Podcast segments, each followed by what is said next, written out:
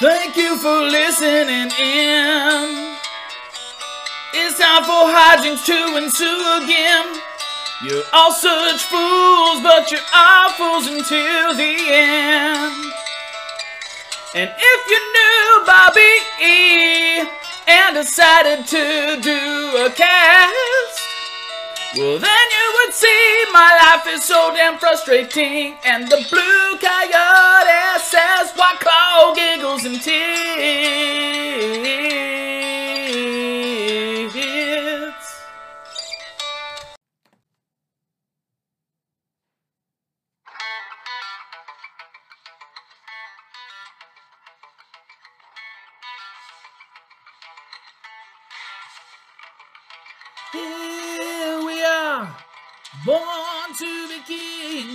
The princes of the universe. Oh, hey, hey, Bobby, Bobby, yeah. didn't see you sitting there It's been a whole 24 hours. with your pants on and everything. Oh, I'll get these off real quick. Awesome, cool. So, how's it going? Not bad, not bad. Sitting here in some lacy panties. Your garter belts.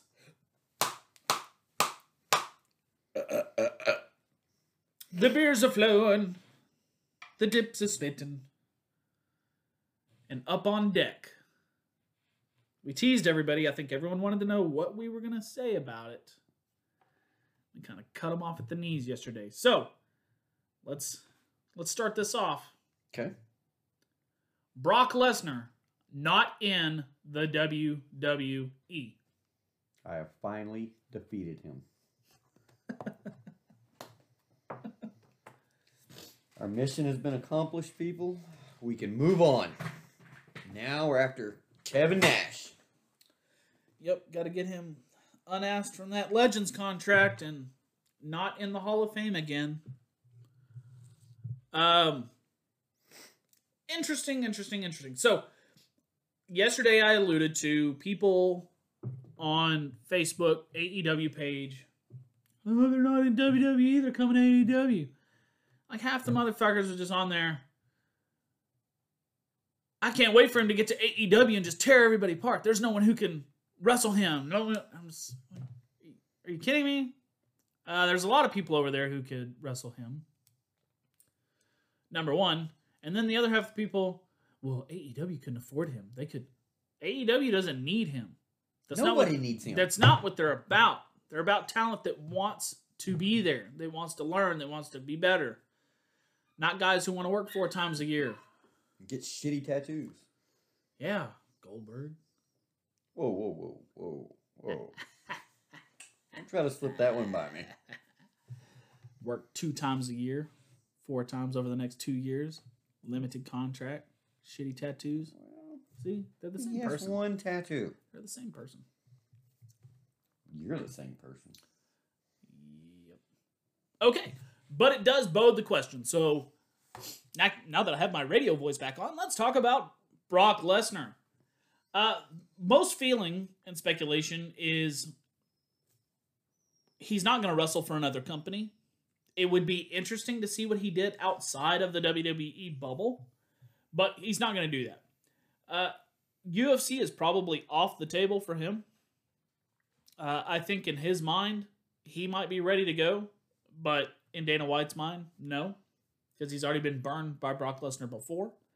Uh, years ago, Brock was rumored to be going back to the UFC, and he basically used that opportunity to drive up his price on the contract that he signed with WWE. A lot of business insiders who know the situation well have reported that they believe that this is that part of that love hate relationship that Brock and Vince have for one another. Uh, Vince lets Brock's contract go, kind of threatens him like, "Hey, if you really want to stick around here, these are the things you're going to do." And Brock kind of does the same thing to go, "Hey, if you really want to keep me, you're going to pay me this much more money." So, uh, the speculation is that he will show up back in WWE, most likely at WrestleMania. Who knows? I don't know. I don't know. I don't know. I don't know. I don't know. I don't know. I'm over it. I just know that him not being there because he hasn't been seen since WrestleMania. Mm-hmm. Him not being there is no different than when he's on contract and still not there. Or when he shows up and someone else does his talking for him. Or he has five minute squash matches. I'm not saying the guy can't go. He knows some shit.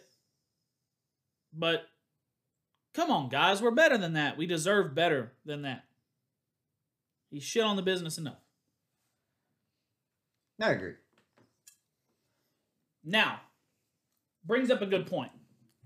You've got someone who really doesn't care for the business. To them, it is a payday, it's a private plane. It's affording to be able to live in another country and commute on a semi regular basis. And fans in droves want him, they want to see him. They're upset when he is not a part of the product. If you say so. Then you take someone else who loves this business, grew up loving this business, lived their dream one night as part of a main event. Talking about Goldberg? No. No. Goldberg didn't love the business either. I'm talking about David Arquette. He loved the business, uh, was a huge fan of it growing up. Went on later to say that whenever he made and was promoting Ready to Rumble, that when he promoted it and was in the ring and was with these superstars, he said that was the greatest night of my life. You take someone like that who loves the business, who did what he was told to do in that business, and people have crucified him for it. They've hated him for it. They've said that he destroyed the business. So I think that is the official segue into you cannot kill David Arquette. No, you can't. What'd you think? Very inspirational.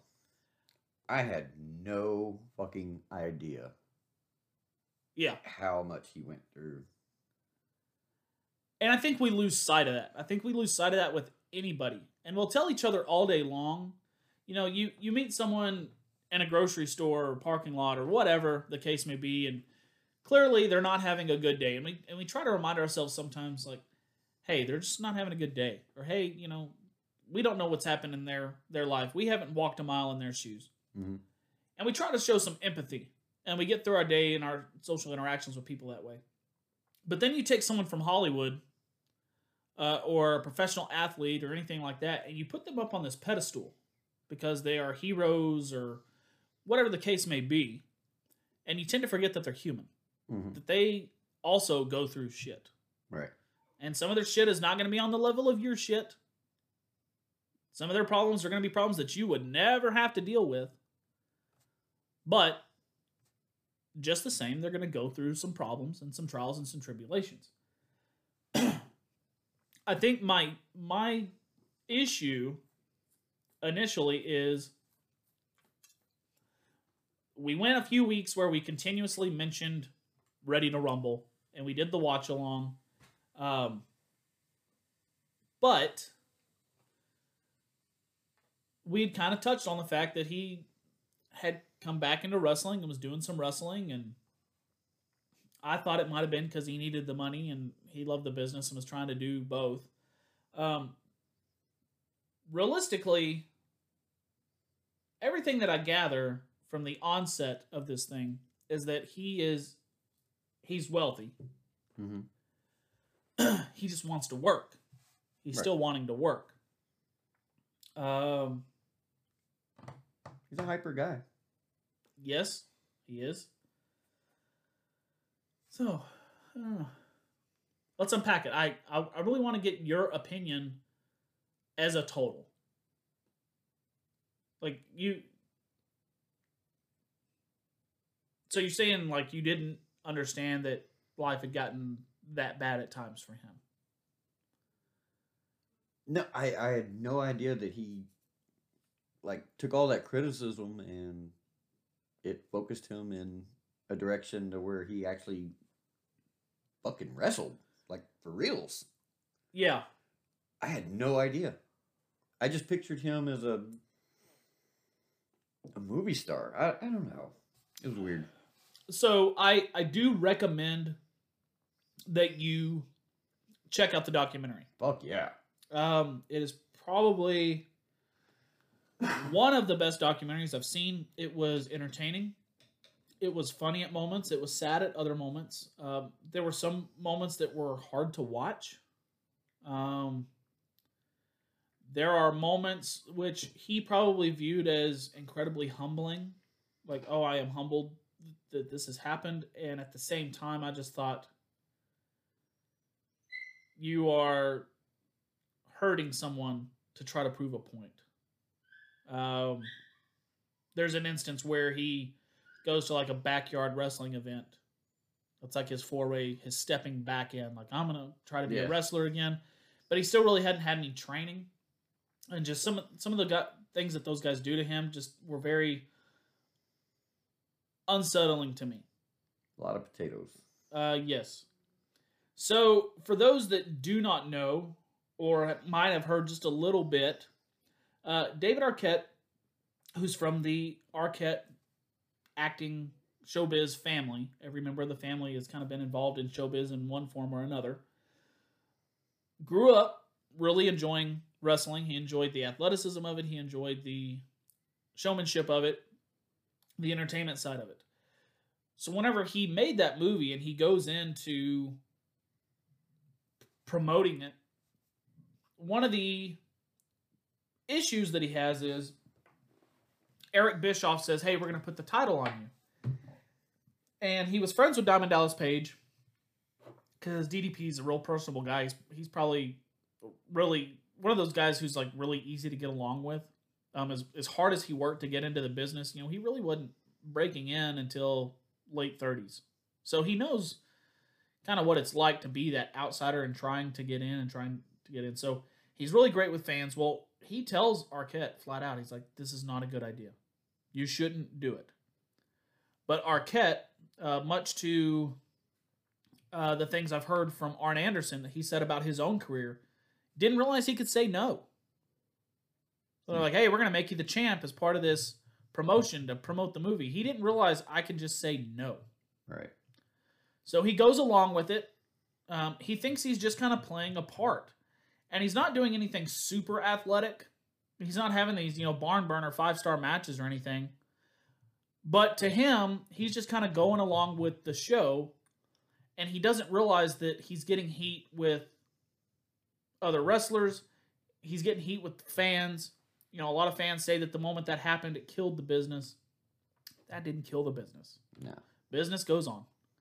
It didn't kill WCW. WCW was already on a downward slope.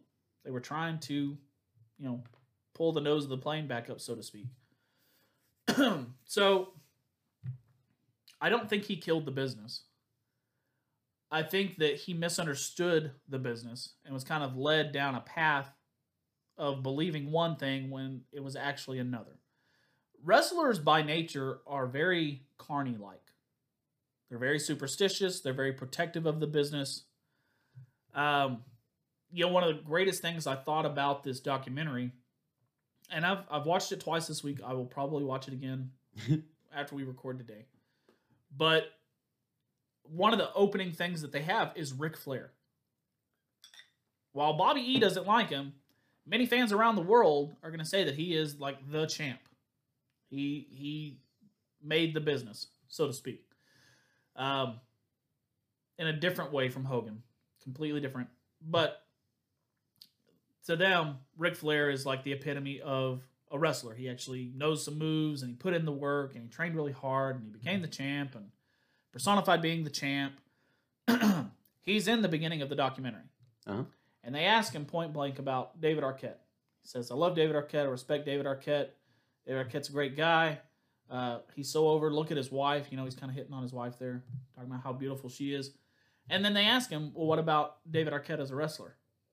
He's like, oh, absolutely not. So you get, you know, what his opinion is. Um, and I don't think that his opinion is not validated. He has the right to that opinion as a wrestler. God, that dog is, I don't even hear it. yeah. Our fans do. Probably think we're killing that dog. Make a nice stew out of her later. Put her in the potato soup. Nice. So, as the documentary goes on, and I'm not going to spoil some things. It's it's all I hate to say documented because that's kind of a pun on you know it's a documentary. His career's been out there. You've been able to follow it. So I I I'm not going to let any cats out of the bag on this, but I will tell you that whenever the movie starts, he's wanting to get back in to wrestling. You're going to see that journey. You're going to see who he talks to. You're going to see training that he does. You're going to see roadblocks that he has to get through. Um, it's not a Cinderella story by any means, but I will tell you that there is a scene later on at a convention. And he has a match, and he comes back from the match, and Ric Flair is backstage, and Ric Flair is interacting with him. How talent interacts with each other. I will say that. So the the man puts in the work that he doesn't come backstage and Ric Flair just won't talk to him. He actually talks to him. Wrestler to wrestler. So that is the transformation that you're going to see here. You're going to see a man who felt like he was a part of the business, completely shunned, and then he as you said, he pushes and it, it drives him to learn the basics, go out there to probably do some things he shouldn't do. You know, he does a lot of indie wrestler stuff. You know, the independent wrestling, those guys, the things that they put their body through, not only to entertain fans, but also to prove to promoters, hey, I'm willing to do what you need me to do Mm-hmm. to make it to the big leagues. So um, it was posted this week, and uh, I stole it and put it on our Facebook page. Which former world champion should AEW sign next? David Arquette or Brock Lesnar? Are you asking me? Yes, Oh, Arquette. I agree. I actually would like to see David Arquette in AEW. I would too. um, even if it was for limited appearances. And he'll tell you, hey, I'm not the greatest worker out there. And he's not. But he's proved that he's put in the work. That's what's, He has more passion than Lesnar. yes, I will agree. Um, Ooh, that's three weeks in a row. there's, I mean, this cat goes to Mexico and meets up with DDP and does some training with some luchadores down there. That that was impressive. There was some touching moments. Not going to ruin that. But there are a lot of people in this movie that you might not expect. We mentioned Ric Flair. Um, Courteney Cox is in it. Mm-hmm. Uh, his current wife and his kids are in it. Uh, his sisters and his brother are all in it. So the Arquette family's in there. But other wrestling talent. Um, see, you got Ken Anderson. You got the Nasty Boys, who Bobby E loves. Um, No, he doesn't. that was a tongue in cheek. Um, you've got Jungle Boy is in it. Uh, I mean, there's like I'm trying to run through the list in my head. There was there was a lot. Uh, there was a like during the credits they're showing not really deleted scenes but stuff that didn't make the film and and MJF is in it and he's cutting this heel promo about being the world champ and how he wants to be the champ and David Arquette's in the audience and he stands up and goes anyone can be the world champion and I just thought that was the greatest. Uh, that was that was just really funny. Um, had different announcers in it as well. Such as Um, the one I like with the gray hair, I don't know. WCW. Yeah, I'm dumb. Yeah. Uh, Eric Bischoff. There you go. Eric Bischoff was in it. They actually had a sit down meeting, and Yeah. then um, I think uh, Vince Russo is in it as well. They, you know, they talked to a couple different people. Um, it was it was just really interesting. It's it's it's a story of transformation, but there's some really great highs. There's some moments where you can see that he is elated and happy, and you are happy for him, and then there's some low moments. Mm-hmm. Um, it is a very raw depiction. I uh, I saved some reviews, uh, and I don't. there's probably a ton more.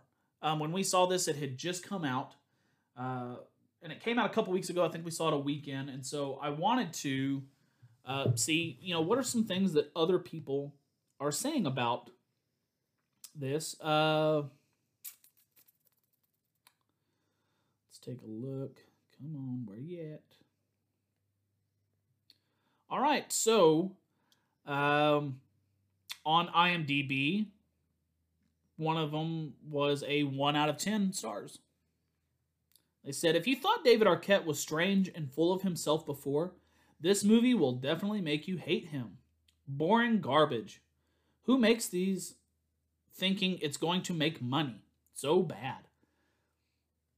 One, It's not a movie. it's not, and, and documentaries rarely make money. Two, I didn't see this as a vanity project. It wasn't him. Look at me. Look at me. Um, Yeah. I think he might have this reputation of craving spotlight. Like everyone should look at him, and he wants to be the center of attention.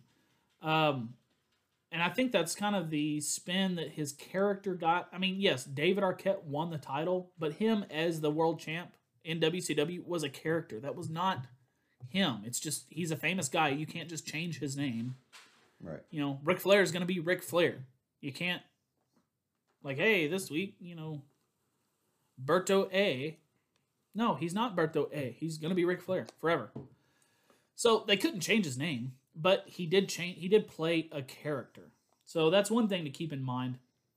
Uh, two, this movie I feel was for fans. He said from jump, I want to prove to people that I wasn't out to kill the business.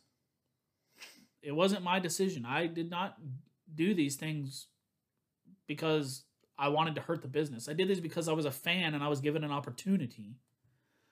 Um, another review was seven out of ten stars. Says, uh, "I'll admit to knowing very little about professional wrestling, so this was the first I'd heard about actor David Arquette's scandal nearly twenty years ago, as he promoted his movie Ready to Rumble." But he he went on to say that he kind of had an appreciation for the business, uh, seeing what people have to to go through to get there. All right. Right on. Uh, there is a lot of blood in this. It is gory. Um, it is rated R for language, uh, bloody images, and some nudity.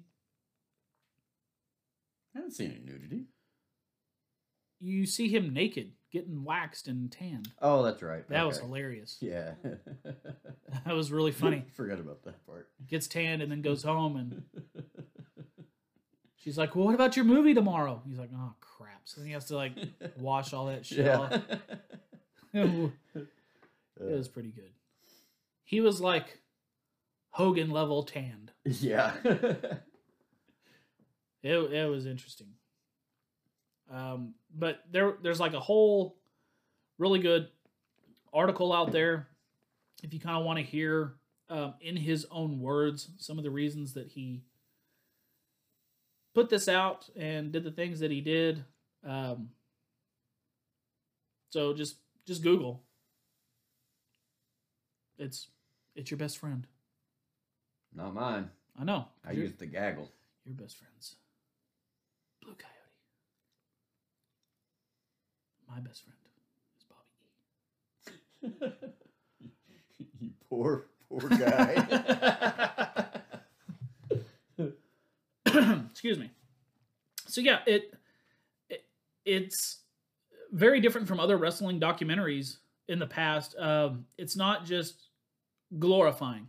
It's kind of uh, the, Sorry. it's it's the difference between uh Hogan's first book and Hogan's next book. If you've read both, you'll kind of understand.